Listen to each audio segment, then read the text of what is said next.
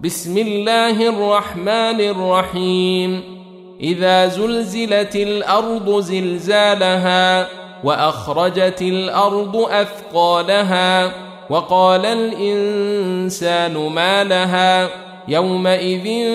تحدث أخبارها بأن ربك أوحى لها يومئذ يصدر الناس أشتاتا ليروا أعمالهم فمن يعمل مثقال ذرة خيرا يره ومن يعمل مثقال ذرة شرا يره